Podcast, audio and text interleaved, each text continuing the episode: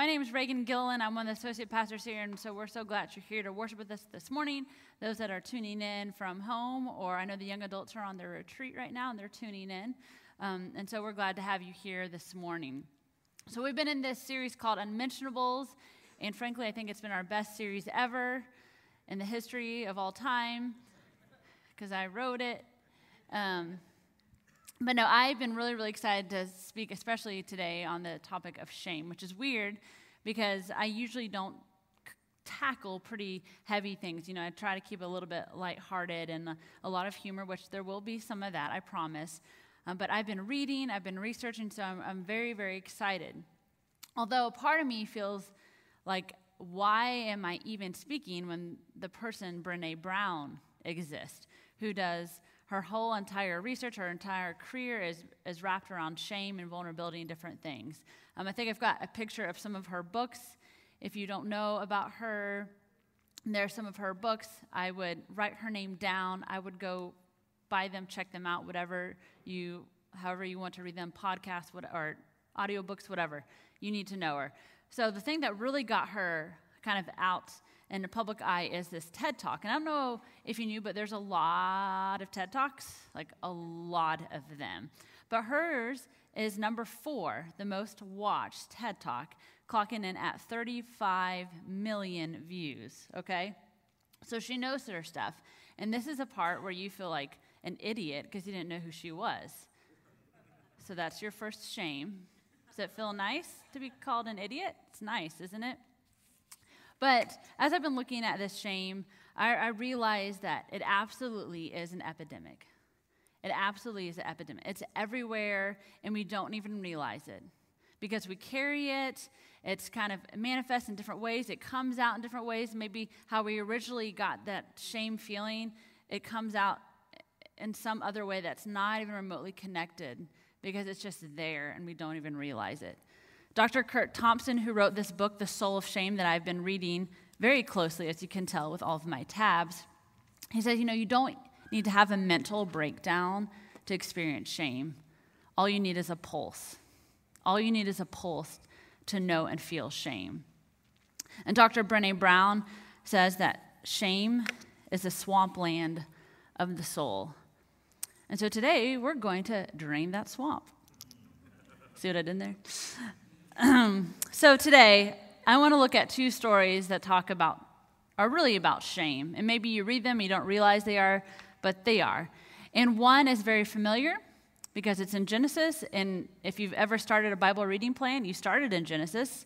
You may have not got very far in Genesis, but you probably at least tackled this story. And the other one is a little bit less familiar. Maybe you've heard it, but you've never probably heard a sermon really diving into it because I think it's important to look at the two ways that shame comes into our lives. So the first one is going to be found in the Gospel of Matthew, chapter 9, verses 20 through 22. Just then, a woman who had suffered for 12 years with constant bleeding came up behind him. She touched the fringe of his robe, for she thought, if I can just touch his robe, I will be healed. Jesus turned around, and when he saw her, he said, Daughter, be encouraged. Your faith has made you well. And the woman was healed at that moment. So, interesting pick for a story about shame. But as I was reading it, as I was praying about this message, this is the story that came to my mind. Because this first story of shame highlights that maybe the shame that we carry has been thrust upon us. It wasn't of our own doing, that someone else put it upon us. See, shame doesn't usually just show up on its own. It just doesn't come out of nowhere. It's usually from some situation, some conversation, or some relationship that brings shame upon us. It's left us with a sting of shame. And so, this narrative of how we feel about ourselves, how we look at ourselves, what we think about ourselves, is usually based because of what someone else has said, what society has said, or something else. And often, it's not necessarily what is said, it's how it's said. We all know that. In premarital counseling, you know, or if you've ever been in a fight, it's like, well, it's not what you said, it's how you said it. But we know that just this shift in the emotional tone can bring about shame. Or also, you think about how much communication is nonverbal, how that can bring about shame. So, how does that relate to this story? So, I want you to use your imagination with this story about this woman. So, we don't know how old this woman is that's in this story.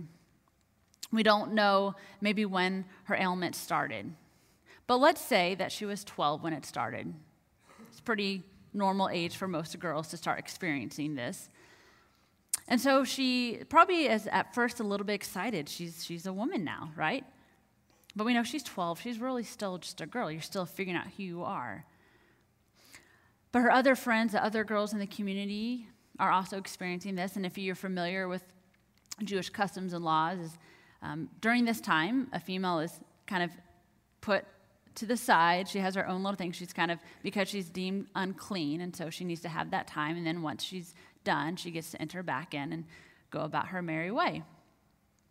So at first, you know, she's maybe she's with her friends, and it is exciting. Like, I'm a woman, I'm experiencing things. But quickly she realizes, hey, something's not, something's not right. Something, something's wrong.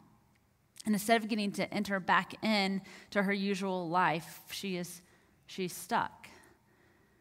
And as time goes on, she begins to feel more and more isolated and more and more alone. And most likely, the message that is starting to see, because people are going to start to notice, hey, why is she still there? Probably the message is, yeah, you are so, you're unclean. You're gross. Something's wrong with you. Something's broken. Get away from me. Don't touch me. And so, what she's left with is, is incredible shame. Incredible shame. And it's not her fault, but it's been thrust upon her to feel this way. Now, most of us probably, even if we can feel pretty negative about ourselves or have that negative self talk, usually there's at least some little voice in you that can still maybe encourage you or uplift you a little bit. But because this, this community or this custom or whatever you want to call it has told her for 12 years that something was wrong with her, that she was broken, that she was disgusting, that she was unclean, that she didn't belong, that's what is the narrative in her head over and over and over again. That is what she believes about herself. And so she has this incredible shame. Dr. Kurt Thompson, in this book, The Soul of Shame, says this When I perceive that I am receiving the shame from a community of voices, the pain can become unbearable. When the collection of the voices of an entire community shames us, it is much more and really due to our inability to locate it centrally in any one place. And so when I feel shame in my family or in my church, addressing it feels quite overwhelming. I would like to leave that quote up there for a little bit because I think we need to sit with that. When an entire community of voices, the pain can become unbearable. This quote really, really hit me hard this week. And I started thinking about it, the implications of that. And my heart started to break for a lot of people. I started thinking about um, our LGBTQ brothers and sisters and how, for most of their life, or maybe they're still experiencing it, are told that they're gross and that they're disgusting and that they're embarrassment or they're abomination or whatever it is. They've been told that, and so they have incredible shame. Or those in our black community for the picture that society has painted about them that they're to be feared or that they're less than or they're not good enough or whatever it is. And so they actually carry some shame. They actually believe that they're not as good as the rest of us. Or those with learning differences, how they're told, well, you won't amount to much because you can't do this, maybe this one thing. And so they feel like, well, I can't do anything. So they don't apply themselves because they've been taught hmm, you're not smart enough, you're not talented enough, you're not good enough. And so they carry shame. Or those with disabilities who believe that they're more of a burden than anything else, and the shame that they probably carry. Or maybe even, I know for me, being a female, sometimes I feel incredible shame for being a female. That I can do a lot of things, but you know, I'm never going to get there because I'm not a guy. So there's a part of me that has shame too. And I know there's a lot of other things we could think of, but those are the ones that kind of came to my mind. And so all of these situations, they create a narrative that we have all these people walking around in the world that feel like they're not good enough, that they have this shame because someone or something or society told them that they're not good enough or they're broken or they have issues or, or whatever. I mean, hurtful, hurtful things have been said to people. So, this woman's story is a lot of other people's story. Maybe it's your story. And do you want to hear something really frightening? I know you're probably feeling really low right now. I'm going to take you a little bit lower. It's going to feel really good here in a second. Do you know researchers realize uh, after research, um, they've been thinking, okay, when do, when do we start to feel shame or maybe start to understand it or feel the implications of what shame is? Researchers and studies have found that as early as 15 to 18 months old, 15 to 18 months old, we can start to process and feel shame. I was thinking about that. And I've read, you know, never use shame as a parenting tactic, but then I read that, how they can know that at such an early age. And remember, don't forget that 60 to 90% of communication is nonverbal. So think about when maybe your kid asks you to play with them, and your response is, they start to feel like, oh, did I do something wrong? Am I not fun? Am I not lovable? When we roll our eyes, or maybe when they come back and they're really proud of their A minus or B plus, and we have that look of disappointment. It's interesting reading this book, The Soul of Shame, where he talks about a lot of his patients and how most of their stories do come from their childhood. And I know we probably all know something some conversation or some relationship that happened to your kid that has carried us our whole life, that it's always in the back of our minds. See, shame shapes us. Shame leaves deep, deep wounds, and they can live with us for a lifetime. And so shame becomes this underlying thing, it tangles up. Shame really is this swampland that just stays there. This is why shame can be an underlying problem of addictions, eating, disorders, anger, violence. Shame has such a big hold on us and we don't even realize it. And that's why, important, why it's important to talk about it, why it's important to work at it, why it's important to bring it to light. Because shame is something that is ruining our lives, it's ruining our relationships, it's, it's keeping us from knowing the goodness and the beauty of God and how we can live in this abundant life that Christ promises. Because shame has tangled us up. So I started thinking specifically as the church, what kind of message are we sending out to people? Are we contributing to shame? I hope not, but I'm afraid we have. In fact, I know we have. And what about in your own circle of influence? What are you talking about? What are you putting out there? Especially to people you love, but maybe people you are just acquaintance with or people that you work with, what kind of message are you sending? Are we contributing to more shame for people? So I wonder this shame. What kind of message can we be?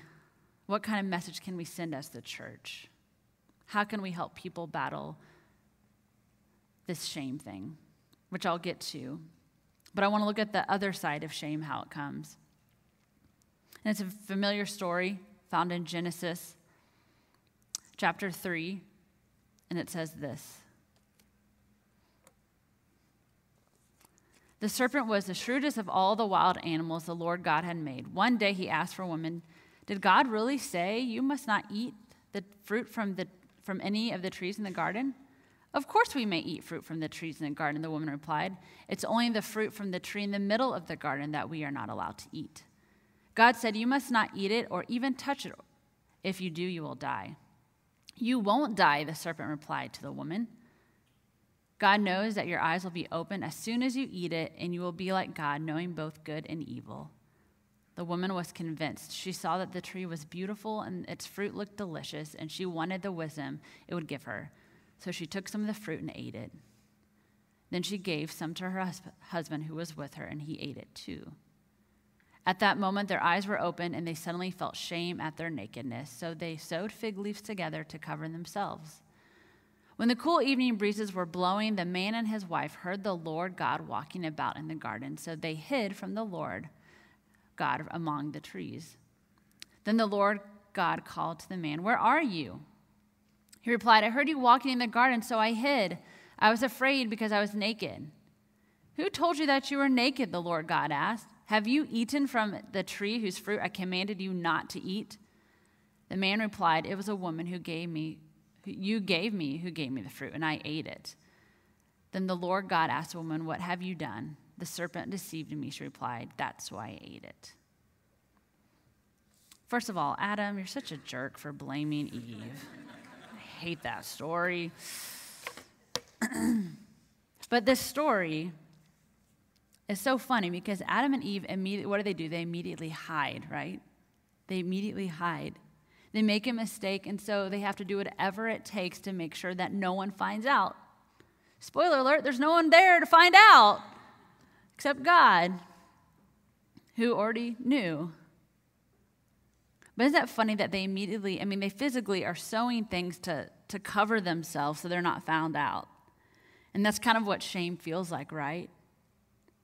And so, what, what do we do when we make a mistake, when we do something wrong? We quickly lie or we distract, try to throw something off. You, you run, you hide in order that you're not found out, right? People can't find this out. If they do, my life will be wrecked. I'll never make it anywhere, whatever. So we, what we do is we start to collect all these secrets, and we have this closet really internally that we've got all this stuff and we keep stuffing it full, and we have to keep it up. We have to keep up the lies. We have to keep up all these things. And what we don't realize is that doing that breeds more shame in us and then disconnects us from everyone and everything. Shame interrupts connection. So, the only solution we've convinced ourselves from the very beginning, the only solution to when we make mistakes or do things wrong is to hide, to shove it down, and never speak of it again. That's what shame convinces us to do. And shame is so awful. Shame is so awful because it makes us believe the worst things about ourselves. The worst things. It convinces us that we have something incredibly wrong with us and we're horrible and that no one will love us and all these different things. And so we can define everything about ourselves sometimes from one moment, from one mistake. We make up our mind who we are. Like when you think of yourself, it goes back to whatever you did, that one moment. You're like, well, I want to believe this, but I did that. So I can't be that. I can't be good because of this. And often enough, the worst thing that we believe about ourselves, it's not even true. It's not even true. But we've convinced ourselves, shame has convinced us, no, it's true, that's who you are. See, shame is different from guilt because guilt says, I did something bad, and shame is, I am bad. Shame is nasty. So, if you've been coming here for a while, you know that Scott and I's favorite show is Park and Recreation. And it's the most happy, positive show in the entire world of history of all kinds, you know, for all time. You can't help but watch it and then just feel good. So we've watched it probably, I don't know, 25 times through. I don't know, you know. It's Parks and Rec, Friends, Office, and just on a rotation, right? Everyone does it. But we've been looking for a new show that maybe can give that positive feel. So I've been watching this new show called Queer Eye. So I think we have a picture of the Fab Five. Yes, yes. So if you're not familiar with the show, it's, a, it's these five gay guys, and, and, they go and they meet these people that have been nominated by either a friend or a spouse or, or maybe a coworker. And they go specifically to help uh, make over them and maybe they also redo their house or one episode they helped with a community center one episode they helped with a fire station and they help men and they help women they help gay they help straight it doesn't, it doesn't matter. But what's interesting uh, as i've been watching this and as i've been preparing for this message of shame you know they meet these people that are a little disheveled they don't always have the great appearance and maybe their life is a little bit in chaos they're messy and different things. But as they're talking to them i realized oh a lot of these people they're helping under what's the underlying thing is that they have some sort of shame. One guy said, you know, you, you can't fix ugly. So he, he thinks he's so ugly. And there's one guy that's 33 who lives with his parents, which, come on now. But, but he's like, I'm such a, you know, he, there's a sense where he's a loser and he's a comedian, but his jokes are always about himself, you know? And so there's all these people that they meet that really they've got shame. But what these guys do in five days is incredible.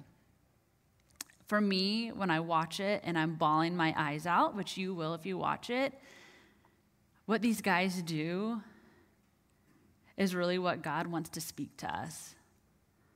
They're really like the Holy Spirit talking to these people. Because these people they're helping will say, Well, you know, I'm this. And they'll go, I don't see that at all in you. I think you're this. No, don't believe that. Don't believe that for one second. This is what we see. This is who you are. So they combat every negative thing with something positive. And you see in five days this, transfer, this transformation in these people where they start to actually believe all the things that the five, Fab Five have said about them. And it's the most wonderful and beautiful thing because you kind of see the shame literally kind of just break away from them. And so I'd encourage you to watch it because I think the world needs more of that, where people are not afraid to speak about things and they've got a community around them saying, yeah, you're worthy, you're lovable, you're not this. Just because you do that doesn't define you. All these messages need to be said. See, the reason these, these contestants are able to start to heal and maybe not have shame is because they're willing to talk about it. They're willing to be vulnerable. So, what's the cure? How do we combat this shame that seems to be everywhere and has tangled up? The cure is to be vulnerable. There's no cure for shame except to be vulnerable. And I understand this is scary when we think about maybe it's um, personally a mistake we made and we've worked our whole lives to keep it hidden. We've worked our whole lives to shove it down and make sure no one ever finds out. And now you want me to, to resurface all of that and work through that hard conversation or go back to that place and work through that? Yeah, I am. And it is hard work and there will be tears and it will be really hard, but on the other side is something really amazing. And so I understand that it's hard and it's scary and it's a risk. But if we don't attend to this shame, it will continue to cripple us. It will continue to disconnect us. It will continue to keep us from living the life that God has for us. So we have to deconstruct and dismantle all that shame, all the damage that shame has done to us. Because God desires for us to be healed isn't interesting? The woman in the story, that first story we read in Matthew, is that really at the bottom of it, she's vulnerable in that moment. Because she's supposed to be isolated and not to be around people, and she is vulnerable and takes a risk to go see this Jesus person who she has heard can heal. And when she reaches out in just the most vulnerable way, and she touches his robe, and then he asks, Someone touched me. And he goes back and he sees her and she sees him. It's in that moment that she can be healed. That shame no longer is part of her story. It's because she puts herself out there. Here's the thing we were designed to be vulnerable. We've been taught from the beginning not to be vulnerable. Hide it, shove it down, don't admit to things. But we're meant to be vulnerable because our God is vulnerable. Our God is vulnerable because He created us, He put us out there, and He made Himself open to wounding, to rejection, to pain. He made Himself vulnerable to the point where He could be put on a cross and be put to death. From the story of Genesis, God wanted to be known fully, and He wanted to know us fully, and He wanted all of us to be able to know one another fully so we could love each other. Kurt Thompson says this To be fully loved and to fully love requires that we are fully known. Absolute joy comes not just in my having some random joyful engagement with something or someone. Rather, absolute joy must eventually include my being completely known, especially those parts that, are in, that in subtle, hidden ways have carried shame, often without my conscious awareness. This is the language of the new heaven and new earth. I don't know about you, but I am yearning for a new earth a new heaven, a place where people don't have to carry shame, that they can be known and loved fully. You know, I love this church. Maybe you're new to this church. Maybe you don't know a lot of the history of our church, but I love this church because how we really started, how we really started to boom, was our founding pastor, Tom Ship, had a heart for alcoholics. He kind of stumbled into it but he realized that oh, these people have no one.